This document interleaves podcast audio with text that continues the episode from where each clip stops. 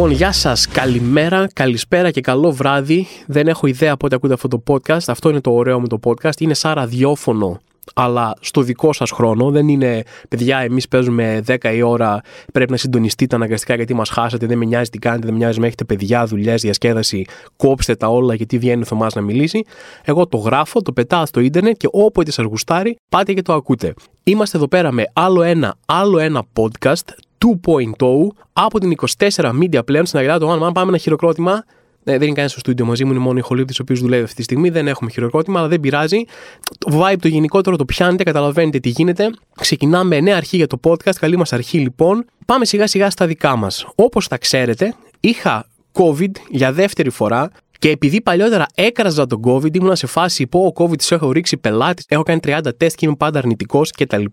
Πολλοί το θυμάστε τώρα αυτό, έτσι κακοπροαίρετη εντελώς. Θυμάστε ότι έλεγα, κορόιδευα τότε τον κορονοϊό και έρχεστε και μου λέτε, α, Θωμά, τι έγινε, κόλλησες δεύτερη φορά κτλ. Και, και θα σας πω κάτι. Ναι, εντάξει, κόλλησα δεύτερη φορά, αλλά πενήντα πενήντα πέντε τεστ αρνητικά και δύο φορές κόλλησα. Εγώ αυτό το ονομάζω πελατεία του κορονοϊού. Okay.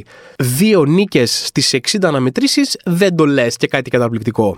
Το θέμα μου όμως δεν είναι μόνο ότι είχα COVID, είναι ότι με το που κόλλησα COVID αποφασίζει το ίντερνετ μου να φύγει. Λέω, α, έχεις COVID, είσαι σπίτι, δεν μπορείς να κάνεις τίποτα άλλο πέρα από το να είσαι στο ίντερνετ. Λοιπόν, άντε γεια. Και φεύγει το ίντερνετ, εντάξει, και μένω χωρίς ίντερνετ. Και είμαι σε ένα σπίτι καραντινωμένος χωρίς ίντερνετ. Ένιωθα ότι θα έβγαινε κάποια στιγμή ένας τύπος με ένα ποδηλατάκι μικρό και θα μου έλεγε Thomas, I wanna play a game. Θα είσαι εδώ μέσα δέκα μέρες χωρίς ίντερνετ. Και θέλω να πω κάτι. Ξέρουμε όλοι ότι έχουμε μια εξάρτηση από το ίντερνετ. Εντάξει, το ξέρουμε αυτό. Επειδή μου ξέρουμε έχουμε μια εξάρτηση από το ίντερνετ, έχουμε μια εξάρτηση στα κινητά μας. Είναι γνωστό. Δεν είναι ότι α, δεν το πιστεύω, τι έκπληξη είναι αυτή, δεν το περίμενα ότι είμαι θυσμένος στο ίντερνετ. Αλλά πείτε μου λίγο σοβαρά, θυμάται κανένας, έτσι, τα παιδιά των ενενήντα, τα παιδιά των ογδόντα, τι κάναμε πριν το ίντερνετ, πώς γέμιζε η μέρα? Διότι ανακάλυψα δύο πράγματα τώρα που δεν είχα ίντερνετ όλη την ημέρα. Πρώτον, ότι είμαι πολύ κακή παρέα, πέρασα πολύ άσχημα μαζί μου, δεν έχω ιδέα γιατί έχω οποιονδήποτε φίλο οπουδήποτε. Και δεύτερον, ότι δεν έχω να κάνω πράγματα για να γεμίσω τη μέρα. Θα μπορούσα να βγω μια βόλτα, άμα δεν είχα κορονοϊό, να κάνω κάτι τέτοιο, να δω ένα φίλο, ας πούμε, κτλ. Αλλά πόση ώρα θα πάρει αυτό? Η μέρα έχει είκοσι τέσσερις ώρες. Είσαι ξύπνιος στις δεκαπέντε δεκαέξι ώρες. Ωραία. Θα βγεις μια βόλτα δύο ώρες, μετά τι θα κάνεις? Γυρίζεις σπίτι και τι κάνεις?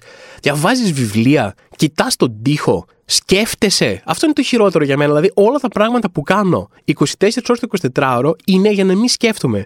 Προσπαθώ να έχω το μυαλό μου συνεχώς απασχολημένο, γιατί άμα αρχίσω να σκέφτομαι πώς είναι η ζωή μου, τι θα μπορούσε να είναι καλύτερο, είναι ένα spiral στην κόλαση. Εντάξει, όλη την ώρα έχετε παρατηρήσει ότι ε, φάση κινητό, να μπω λίγο στο Twitter, οπ, ε, περπατάω στον δρόμο ακουστικά, να ακούω μουσική. Γιατί αν είναι να ακούω τις σκέψεις μου, δεν θα καταφέρω να βγάλω τη μέρα.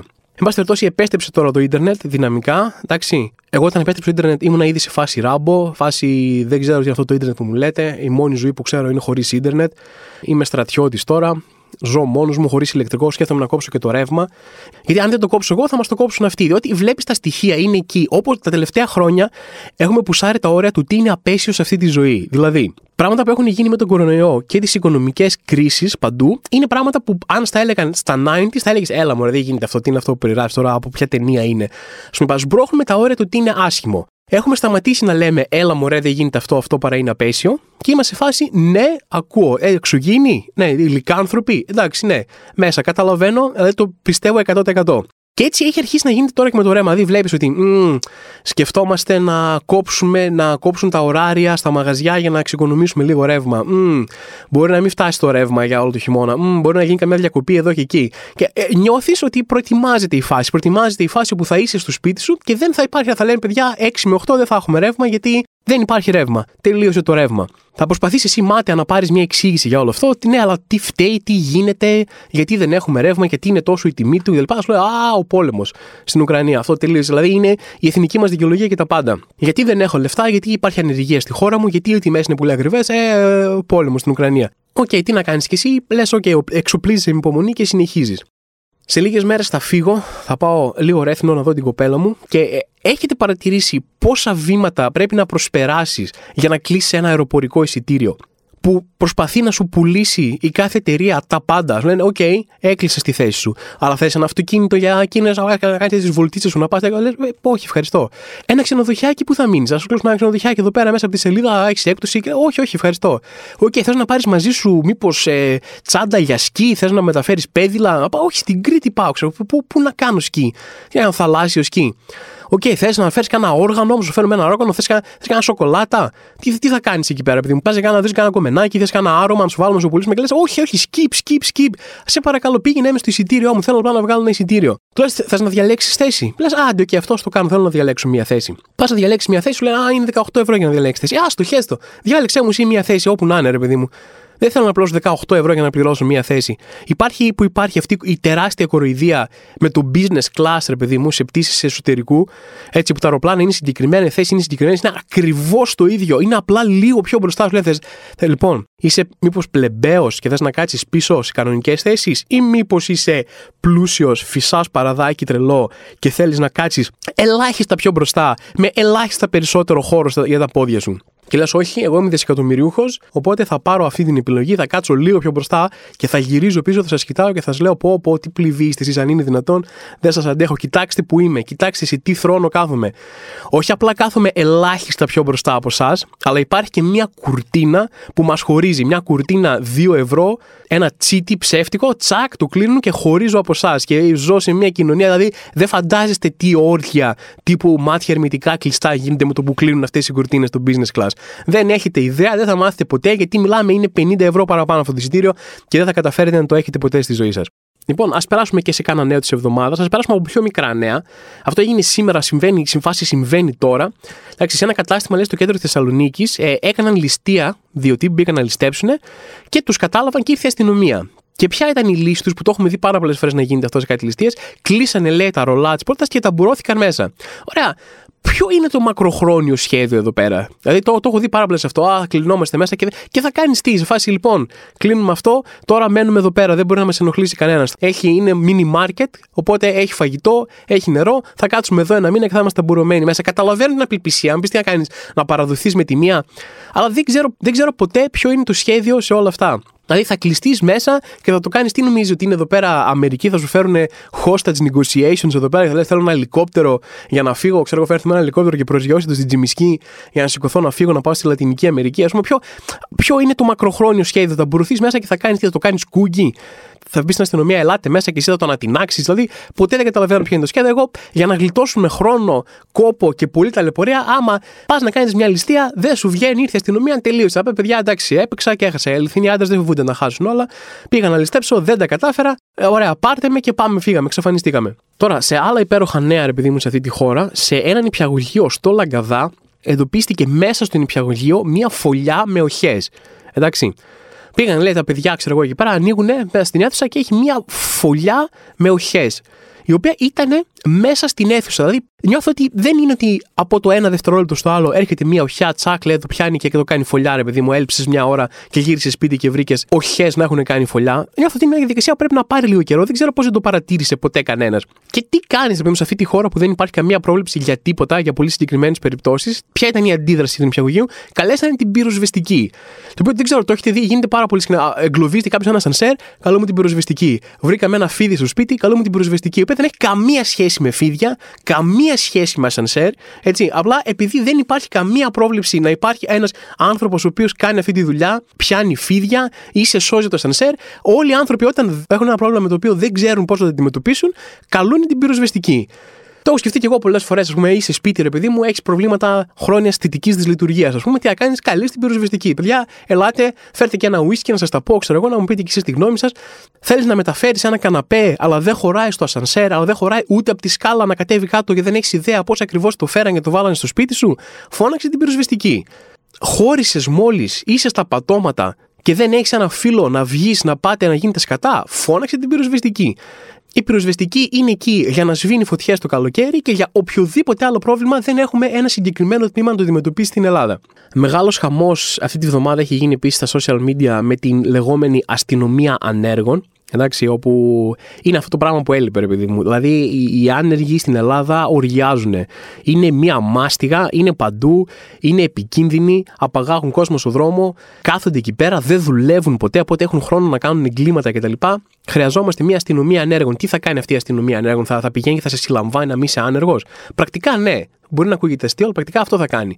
Ποια είναι η φάση? Μέσα από τον ΟΑΕΔ, αν είσαι εγγεγραμμένος στο μητρό του ΟΑΕΔ, που και που σου προτείνουν κάποια δουλειά. Σου λένε, φίλε, βρέθηκε αυτή η δουλειά εκεί πέρα, ή σου προτείνουν κάποιο σεμινάριο. Και εσύ τώρα μπορεί να μην θέλεις να πας, διότι οι δουλειές που σου προτείνουν κυριολεκτικά μπορεί να είναι εκατό χιλιόμετρα από εκεί που μένεις, μπορεί να είναι με τριακόσια ευρώ το μήνα, έτσι, και να μην θέλεις να κάνεις αυτό, αλλά σου λέει τώρα, όχι, δεν επιτρέπεται. Αν αρνηθείς, λέει, τρεις φορές να πας σε δουλειά που σου πρότεινε ο ΟΑΕΔ, τελείωσε. Όταν λέμε τελείωσε, μπορεί να σε δια... γράψουν από τον ΟΑΕΔ και μέχρι να πληρώσεις δέκα χιλιάδες ευρώ. Γιατί αυτή είναι η καλύτερη λύση. Σου λένε, τι κάνεις, είσαι άνεργος, δεν έχεις λεφτά, πλήρωσε ένα πρόστιμο. Αυτή είναι η λύση, ρε παιδί μου. Πλήρωσε ένα πρόστιμο και μετά θα αναγκαστείς για να πληρώσεις το πρόστιμο να πας να βρεις δουλειά. Οπότε, τσακ, πάει η ανεργία. Χτυπάμε εκεί που πονάει. Το οποίο απλά ανοίγει το δρόμο, ρε παιδί μου, να προσφέρονται σκατένιες δουλειές σε όλο τον κόσμο. Όποιος να δημιουργεί σύγχρονες εργασιακές γαλέρες οπουδήποτε, να σου λέει αυτή είναι η δουλειά, είναι ξέρω εγώ εκατό χιλιόμετρα από εκεί που μένεις, έχει τριακόσια ευρώ το μήνα. Θες, όχι. Α, δεν θες, ε, παπ, πέναλτι. Άλλα δύο ακόμα έχεις, δύο τέτοιες υπέροχες δουλειές να σου προτείνουμε και να μην τις θέλεις. Τελείωσε. Έχεις δέκα χιλιάδες ευρώ πρόστιμο. Οπότε εσύ, πλέον, σαν εργαζόμενος, θα αναγκάζεις, ρε παιδί μου, ό,τι δουλειά σου προτείνουν για να μην φας πέναλτι, να πρέπει να πας με το ζόρι. Είναι καλή η δουλειά, δεν είναι καλή η δουλειά. Είναι κοντά σε σένα, δεν είναι κοντά σε σένα. Έχει ψίχουλα για να πάρεις, δεν έχει σημασία. Γιατί θα έρχεται η αστυνομία των ανέργων. Εγώ έχω να προτείνω ένα, ακόμα αφού πάμε, ρε παιδί μου, σε ριζοσπαστικές λύσεις, ας το πάμε μέχρι τέλους. Μία είναι η λύση στην ανεργία. Γιατί αστυνομία ανέργων και όχι ένα σώμα μισθοφόρων δολοφόνων για ανέργους? Εντάξει, όπου υπάρχει άνεργος, του προτείνουν μια δουλειά, δεν τη θέλει. Μπαμ! Τελείωσε. Ένας άνεργος λιγότερος για τα μητρώα. Μέσα σε έξι μήνες, ένα χρόνο, δεν θα υπάρχει ούτε ένας άνεργος άνθρωπος πουθενά στην Ελλάδα. Θα είναι όλοι νεκροί, αλλά τα στατιστικά μας θα είναι τέλεια. Θα λένε άλλες χώρες που έχουμε είκοσι τοις εκατό ανεργία, είκοσι τοις εκατό ανεργία, εμείς τίποτα. Όχι μόνο δεν έχουμε ανεργία, αλλά έχουν αυξηθεί και πάρα πολλές θέσεις εργασίας σε νεκροτομία, σε γραφεία τελετών κτλ. Διότι έχουμε το στρατό ανέργων, όπου εκτελεί ανέργους αν δεν δέχονται τη δουλειά. Και μπορούμε να το κάνουμε αυτό και με πολλές άλλες ομάδες. Άνθρωποι που είναι κάτω από τα όρια της φτώχειας, άνθρωποι που είναι άστεγοι. Μπαμ, μπαμ, μπαμ, χτυπάμε το πρόβλημα στη ρίζα, εξαφανίζονται όλα και τελειώνουμε. Δημιουργούμε και συνεχώς καινούργιες θέσεις εργασίας, κάνοντας νέες αστυνομίες. Μία αστυνομία για τα πανεπιστήμια, μία αστυνομία για τους ανέργους, μία αστυνομία για τους ανθρώπους που προτιμάνε τις κουραμπιέδες από τα μελομακάρονα. Ωραία. Και το μόνο πράγμα που μένει χωρίς αστυνόμευση, είναι το μοναδικό πράγμα που χρειάζεται αστυνόμευση στην Ελλάδα, είναι να φτιάξουν μία αστυνομία για την ίδια την αστυνομία. Γιατί συνεχίζοντας και αυτή την εβδομάδα, συνεχίζουμε κανονικά, ρε παιδί μου, με το ξύλο που μοιράζει η αστυνομία. Εντελώς απροκάλυπτα και εντελώς και χωρίς να λογοδοτεί σε κανέναν. Συνεχίζουμε και αυτή την εβδομάδα. Έχουμε ακόμα ένα περιστατικό στα Εξάρχεια, στο Λόφος Τρέχει αυτή τη στιγμή συγκεκριμένα. Μια καταγγελία για ξυλοδορμό πατέρα από αστυνομικούς μπροστά στα παιδιά του. Διότι τι έγινε, σκάσανε, είναι σε ένα γήπεδο μπάσκετ. Υπάρχει ένα βίντεο. Νομίζω υπάρχει βίντεο, ντοκουμέντο που δείχνει το ξύλο, δείχνει ότι δεν υπήρχε κανένας λόγος να γίνει. Αλλά θέλω να σας πω κάτι, με το χέρι στην καρδιά, είτε ψηφίζεις Νέα Δημοκρατία, είτε ψηφίζεις ΣΥΡΙΖΑ, είτε είσαι κομμουνιστής, είτε είσαι δεξιός, είτε είσαι συντηρητικός ή οτιδήποτε. Άμα ακούσει ότι έπεσε ξύλο, η αστυνομία έδιρε κάποιον και υπάρχει ένα βίντεο, χρειάζεται να δεις το βίντεο για να πιστείς. Δηλαδή, αν σου έβαζαν ένα πιστόλι στο κεφάλι και σου έλεγαν, να σου πω, έχω μια καταγγελία ότι οι αστυνομικοί δίραν κάποιον στο δρόμο. Πρέπει να απαντήσεις αν είναι αλήθεια ή όχι. Αν είσαι σωστός, θα πάρεις ένα εκατομμύριο ευρώ. Αν δεν είσαι σωστός, θα σε σκοτώσουμε. Εσύ, ακόμα και δεξιός να είσαι, θα έλεγες, όχι, δεν τον χτύπησαν. Αυτό πιστεύω ότι έγινε. Δεν θα έλεγες, τον χτύπησαν. Θα έλεγες, τον χτύπησαν. Γιατί αυτές, ας μην κοροϊδευόμαστε, οι πιθανότητες είναι προς τα εκεί. Και όντως αυτό έγινε για αυτή την εβδομάδα. Δηλαδή, δεν ξέρω καν, ήταν σε ένα γήπεδο μπάσκετ και ξαφνικά σκάνε είκοσι δύο μηχανάκια από αυτά τα δεκάδες χιλιάδες οχήματα, μηχανάκια, τζιπ, βάρκες που έχουν αγοραστεί για την αστυνομία μέσα στην κρίση που ψοφάει ο κόσμος από την πείνα. Και εμείς έχουμε φτιάξει το, το μεγαλύτερο στόλο σε αυτοκίνητα και μηχανές για την αστυνομία που υπάρχει. Σκάνε είκοσι δύο μηχανάκια με αστυνομικούς και πάει μια κοπέλα να μπει σε ένα γήπεδο μπάσκετ. Λένε, όχι, δεν θα μπεις, τσαμπουκάς κτλ. Είναι ένας τύπος εκεί πέρα, ένας πατέρας, ας πούμε, ένας πατέρας από ένα παιδί που ήταν εκεί πέρα. Και τους λέει, παιδιά, τι γίνεται εδώ πέρα? Μπαμ, μπαμ, ξύλο, σύλληψη, τελείωσε. Μέσα. Κυκλοφόρησε αυτό το βίντεο, το είδαμε και αυτό, όπως είδαμε και πολλά άλλα, όπως είδαμε και τον ξυλοδαρμό ενός δημοσιογράφου που ήταν εκεί πέρα με την κάμερά του, ήταν από ένα αμερικάνικο πρακτορείο και μάλιστα γνωστός λέει δημοσιογράφος και βιντεοσκοπούσε τα επεισόδια που γίνονταν στα Εξάρχεια. Η αστυνομία είδανε κάποιον με κάμερα, ε, στα αρχίδια τους δεν λογοδοτούν ποτέ σε κανέναν έτσι κι αλλιώς, οπότε χέστηκαν, πηγαίνουν εκεί πέρα και αρχίζουν και τον βαράνε. Τελικά ήταν δημοσιογράφος, είχε δημοσιογραφική ταυτότητα, είχε δικαίωμα να είναι εκεί πέρα, χέστηκε, θα πληρώσει κάποιος, κανένας απολύτως.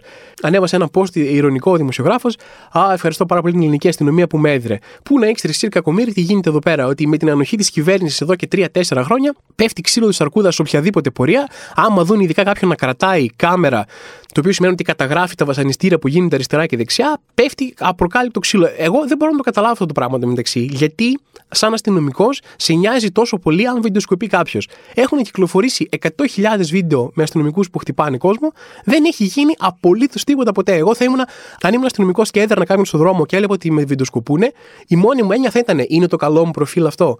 Είναι καλά τα μαλλιά μου? Φαίνονται καλά τα γένια μου? Έχω πάρει τη σωστή πόζα, ρε παιδί μου, να θα το δείξουν στα δελτία, να είμαι λίγο ωραίος, να με δει η μάνα μου, να με χαρεί? Αυτή ήταν η μόνη μου έννοια. Δεν θα έλεγα πω, πω, μη κυκλοφορήσει αυτό το βίντεο και πάθω κάτι. Δεν θα πάθω απολύτως τίποτα και το ξέρουμε όλοι. Χαμός έγινε επίσης, γενικά πολύ χαμός αυτή την εβδομάδα, έγινε και με το νέο γήπεδο της ΑΕΚ. Ο κόσμος είχε, η Ελλάδα κυριολεκτικά είχε μοιραστεί στα δύο. Ήταν οι άνθρωποι που χαίρονταν για το γήπεδο, είτε ήταν αεξίδες κατά ενενήντα τοις εκατό, είτε κάποιοι άλλοι που προσπαθούν να το παίζουν αντικειμενικοί φίλαθλοι, που έρχονται και σου λένε: Ω, πάτα έτσι, σας πήγαμε ρε φίλε από εδώ και από εκεί, και μετά λένε: Α, δεν χωράνε υπαδικά. Εγώ χαίρομαι για το γήπεδο της ΑΕΚ. Τι χαίρεσαι το Καραγκιόζη? Λες και δεν σε ξέρουμε, βρωμόγαυρε. Τέλος πάντων. Εν πάση περιπτώσει, ε, η, η μισή ήταν αυτοί που χαίρονταν για το γήπεδο και η άλλη μισή ήταν αυτοί που λένε: Ω, καλά κάνετε έτσι για το γήπεδο και τι είναι αυτά, ξέρω, Καραγκιόζη λίγα κτλ. Είναι αυτό το μόνιμο πράγμα που έχεις να αντιμετωπίσεις σαν άνθρωπος που σου αρέσει το ποδόσφαιρο ή οποιοδήποτε άθλημα, ρε παιδί μου, έχεις να αντιμετωπίσεις μία, είναι αυτή μία εστέτ κοινωνική τάξη ανώτερων διανοούμενων ακαδημαϊκών ανθρώπων που δεν βλέπουν αθλητισμό και έχουν οποιονδήποτε βλέπει για αθλητισμό για εντελώς ούγκανο. Για αυτούς ο κόσμος χωρίζεται σε δύο άτομα. Οι άνθρωποι που βλέπουν μπάλα, οι οποίοι είναι με ένα καδρόνι στο χέρι όλη την μέρα, σεξιστές, βλάκες και ρηχοί, και μετά οι άλλοι που διαβάζουν μόνο Νίτσε και Γκέτε και είναι όλη την ημέρα σε μουσεία και βλέπουν έργα τέχνης. Ωραία, δεν μπορούν να δεχτούν οτιδήποτε. Έχουν όλα τα κλασικά επιχειρήματα σε φάση που καλά, κάθεστε και βλέπετε μπάλα. Αυτοί βγάζουν εκατομμύρια και εσείς είστε φτωχοί και βλέπετε μπάλα. Ναι, εσύ δεν βλέπεις κινηματογράφο. Και εσύ είσαι φτωχός και ο Μπραντ Πιτ βγάζει εκατομμύρια. Θα σου πω εγώ τίποτα, αν πας να δεις την ταινία. Βγάζει και ένα νόημα αυτό σαν επιχείρημα. Πω καλά, κάθεσαι και ασχολείσαι με ταινίες. Αυτοί βγάζουν εκατομμύρια και εσύ είσαι φτωχός. Δηλαδή μετά αρχίζουν αυτή τη ρητορική. Ξέρεις, όταν θέλεις να μειώσεις κάτι και δεν έχεις επιχειρήματα, αυτό που επιχειρείς να κάνεις είναι να παρουσιάσεις την πραγματικότητα αυτού που μειώνεις, απλά λέγοντάς την ειρωνικά. Δηλαδή ότι κάθεστε και βλέπετε έντεκα παίχτες, είκοσι δύο παίχτες να κυνηγάνε μια μπάλα και να κάνουν ένα τέτοιο. Ναι, οκ, okay, με τον ίδιο τρόπο μπορείς να περιγράψεις το οτιδήποτε. Δηλαδή, για να αρχίσω να περιγράφω ειρωνικά την ιατρική, ξέρω εγώ, είστε, ξέρω εγώ, που σπουδάζετε οκτώ χρόνια για να βγείτε και να πάτε χάλια νοσοκομεία. Μπορείς να το κάνεις με τα πάντα αυτό, ρε παιδί μου. Δεν, δεν είναι επιχείρημα. Και στο κάτω-κάτω, ούτε είπε κανένας να ασχοληθείς εσύ με την μπάλα, ούτε είπε κανένας ότι είναι το καλύτερο και ευγενέστερο πράγμα που μπορείς να κάνεις. Μας αρέσει το ποδόσφαιρο. Είναι ένα άθλημα, είναι ανταγωνισμός, είναι που κάθεσαι, βλέπεις μεταγραφές σου, κοιτάς τις ειδήσεις σου, βλέπεις τα μάτς, πλακώνεσαι με τους φίλους σου, περνάς λίγο ωραία αυτό. Άσε μας, έγινε το γήπεδο μετά από είκοσι δύο χρόνια για κάποιους ανθρώπους ήταν πολύ σημαντικό και πολιτιστικά και στην περιοχή και τα λοιπά. Έγινε άστος να το χαρούν τώρα. Τι δυσκολιότητα είναι αυτή που πρέπει να βγεις να πεις: Όπως σας γαμάω, είμαι τόσο ανώτερος από εσάς που δεν περιγράφεται. Εσείς ασχολείστε με το γήπεδο και μπάλα. Εγώ ασχολούμαι μόνο με τέχνη. Άστα να πέσει, άστος ανθρώπους να χαρούν. Ξέρω, ήταν ένα σημαντικό γεγονός. Για αυτούς ήταν ωραία, είχε φοβερό κλίμα, έγινε αυτό. Έβαλε και τέσσερα γκολ ΑΕΚ που είναι ένα πράγμα που, σαν αιτζή, οφείλω να πω δεν γίνεται και πάρα πολύ συχνά. Άσε μας να το χαρούμε. Εντάξει, καταλάβαμε. Είσαι πολύ κάτσι, εσύ ασχολούσαι με την τέχνη. Άσε μας εδώ πέρα στα κατώτερα στρώματα να ασχολούμαστε με τη λάσπη και τον βούρκο. Και μιας και λέμε για λάσπη και βούρκο, είναι πολύ ωραία μετάβαση για να μιλήσουμε για το τζι εν τι εμ αυτής της εβδομάδας. Μόνο θα σας πω κάτι. Εγώ δεν παρακολουθώ το τζι εν τι εμ, αλλά δεν χρειάζεται να το παρακολουθείς.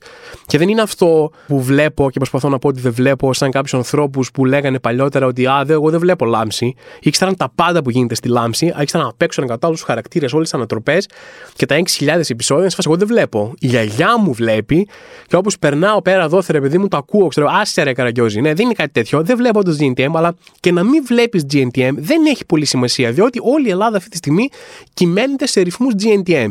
Στο Twitter είναι το μοναδικό πράγμα που μπορείς να διαβάσεις όποτε έχει επεισόδιο. Ειδήσεις παντού, κανονικά, ρε παιδί μου. Έγινε αυτό, είπε εκείνος εκείνο, τι έγινε με τη δεκαοκτάχρονη και το μαλλιό της, ας πούμε. Δηλαδή, ζεις σε δυστοπικά πράγματα, ρε παιδί μου, εν πάση περιπτώσει με το τζι εν τι εμ.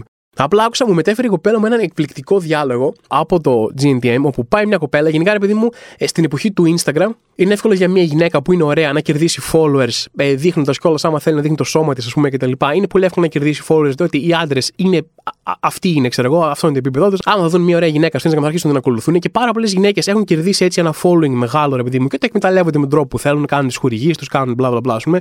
Το έχουν κάνει και καριέρα μερικές, αλλά ε, αυτό τους έχει δώσει μια αυτοπεποίθηση ότι μπορούν να πετύχουν πράγματα σε χώρους όπως είναι το modeling ή τα λοιπά, οι οποίες μπορεί να μην ανταποκρίνονται στην πραγματικότητα. Γιατί δεν φτάνει μόνο να είσαι ωραία ή να βγάζεις ωραίε φωτογραφίες στο Instagram ή να κάνεις ωραία βιντεάκια στο Instagram έτσι, για να γίνεις μοντέλο. Και πηγαίνουν εκεί πέρα και έχουν την αυτοπεποίθηση ότι πω, πω, πω έχω, έχω τριακόσιες χιλιάδες followers, ρε παιδί μου, χωρίς να με ξέρει κανένας. Οπότε θα πάω και θα κατευθείαν θα γίνω μοντέλο Gucci κατευθείαν. Και πηγαίνει, ρε παιδί μου, μια κοπέλα με τη full αυτοπεποίθηση ότι λοιπόν, ε, ήρθα εδώ πέρα να ασκήσω, δώστε μου κατευθείαν τον τελικό, πηγαίνετε με τον τελικό να τελειώνουμε, ρε παιδί μου. Και της λένε, κοίταξε κοπέλα μου, ωραία είσαι, μπράβο, αλλά δεν κάνεις για μοντέλο, δεν έχεις το περπάτημα, δεν έχεις τα βλέμματα, δεν ξέρω κι εγώ τι είναι αυτό. Και θα σας πω και κάτι, ένα disclaimer δικό μου. Όλο αυτό το πράγμα ότι πω, πω, για να είσαι μοντέλο μιλάνε λίγο στο τζι εν τι εμ σαν να είναι, πρέπει να είσαι the chosen one για να είσαι μοντέλο. Δεν το πολύ καταλαβαίνω. Εντάξει, καταλαβαίνω ότι πρέπει να έχεις τρία τέσσερα skills, δεν λέω. Αλλά αυτό που μιλάνε ότι oh, ξέρεις τι είναι για να είσαι μοντέλο, πρέπει να. Εντάξει, και ας ηρεμήσουμε λίγο, ρε παιδί μου, δεν είναι ο, ο Neo στο Matrix. Εντάξει, πρέπει να έχεις κάποια skills. Τα οποία αυτά η κοπέλα δεν τα είχε. Έτσι. Και τι το είπανε, λένε κοπέλα, και γκρεμίστηκε αυτό η εικόνα που είχε χτίσει για τον εαυτό της. Ότι μα εγώ είμαι όμορφη, μα εγώ θα τα ασκήσω όλα, θα γίνω μοντέλο, πώς. Λοιπόν, και φέρνει ένα επιχείρημα το οποίο με γονάτισε. Τους λέει, μα λέει, δεν καταλαβαίνω. Εμένα όλοι μου λένε ότι είμαι σαν μοντέλο. Και λέω, πω, πω, άμα ήμουν εκεί, άμα ήμουν κριτής, αυτή, αυτό το επιχείρημα, το όλοι μου λένε ότι είμαι σαν μοντέλο, εντάξει, προφανώς από τους α, άκυρους άντρες που τους στέλνουν επισηματικά μηνύματα, θα, εγώ θα το λάμβανα υπόψη, θα έλεγα, έχεις δίκιο κούκλα μου, αυτό είναι ένα τέλειο επιχείρημα, μετράει, ε, αν σου λένε όλοι ότι είσαι μοντέλο, τελείωσε, θα γίνεις, μπαμ, δεν ξέρω γιατί αμφισβητήσαμε εξ αρχής ότι είσαι, δεν δε μας το είπες αυτό, ήρθες εδώ και μας δίνεις το σώμα, τι να το κάνουμε, πες μας ότι σου λένε όλοι ότι είσαι μοντέλο, να σε περάσουμε να τελειώνουμε.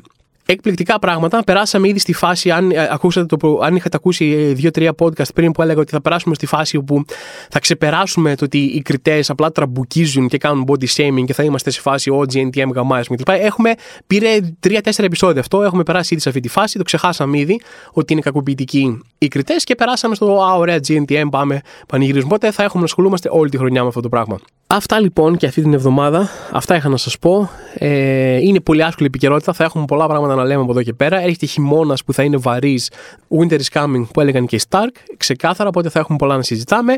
Αυτό είναι το πρώτο επεισόδιο στη φιλοξενία του One Man και της είκοσι τέσσερα Media πλέον. Τώρα μόλις σκέφτηκα ότι θα έχουμε και καινούριους ακροατές λόγω ε, της καινούργιας παρουσίας, ρε παιδί μου, στη σελίδα, οι οποίοι δεν θα καταλάβουν Χριστό από ό,τι λέω, δεν θα καταλάβουν Χριστό από τη φάση μου, διότι έχει γίνει λίγο προσωπικό το podcast πλέον. Είναι ε, εγώ και οι παλιοί μου fans εδώ πέρα και είναι τελείως και συζητάμε παραίστικα. Αλλά καινούργια ακροατή, αν ήρθες τώρα και λες πω πω τι μαλάκας είναι αυτός, δώσε μου δύο τρία επεισόδια και είναι πολύ πιθανό να το λες πάλι και τότε, αλλά τουλάχιστον ρε παιδί μου, δώσε μου δύο τρία επεισόδια να καταφέρω να γυρίσω την άποψη. Λοιπόν, αυτά από μένα αυτή την εβδομάδα, τα λέμε α, την επόμενη Πέμπτη και κάθε Πέμπτη με άλλο ένα, άλλο ένα podcast δύο κόμμα μηδέν. Μέχρι τότε να είστε καλά.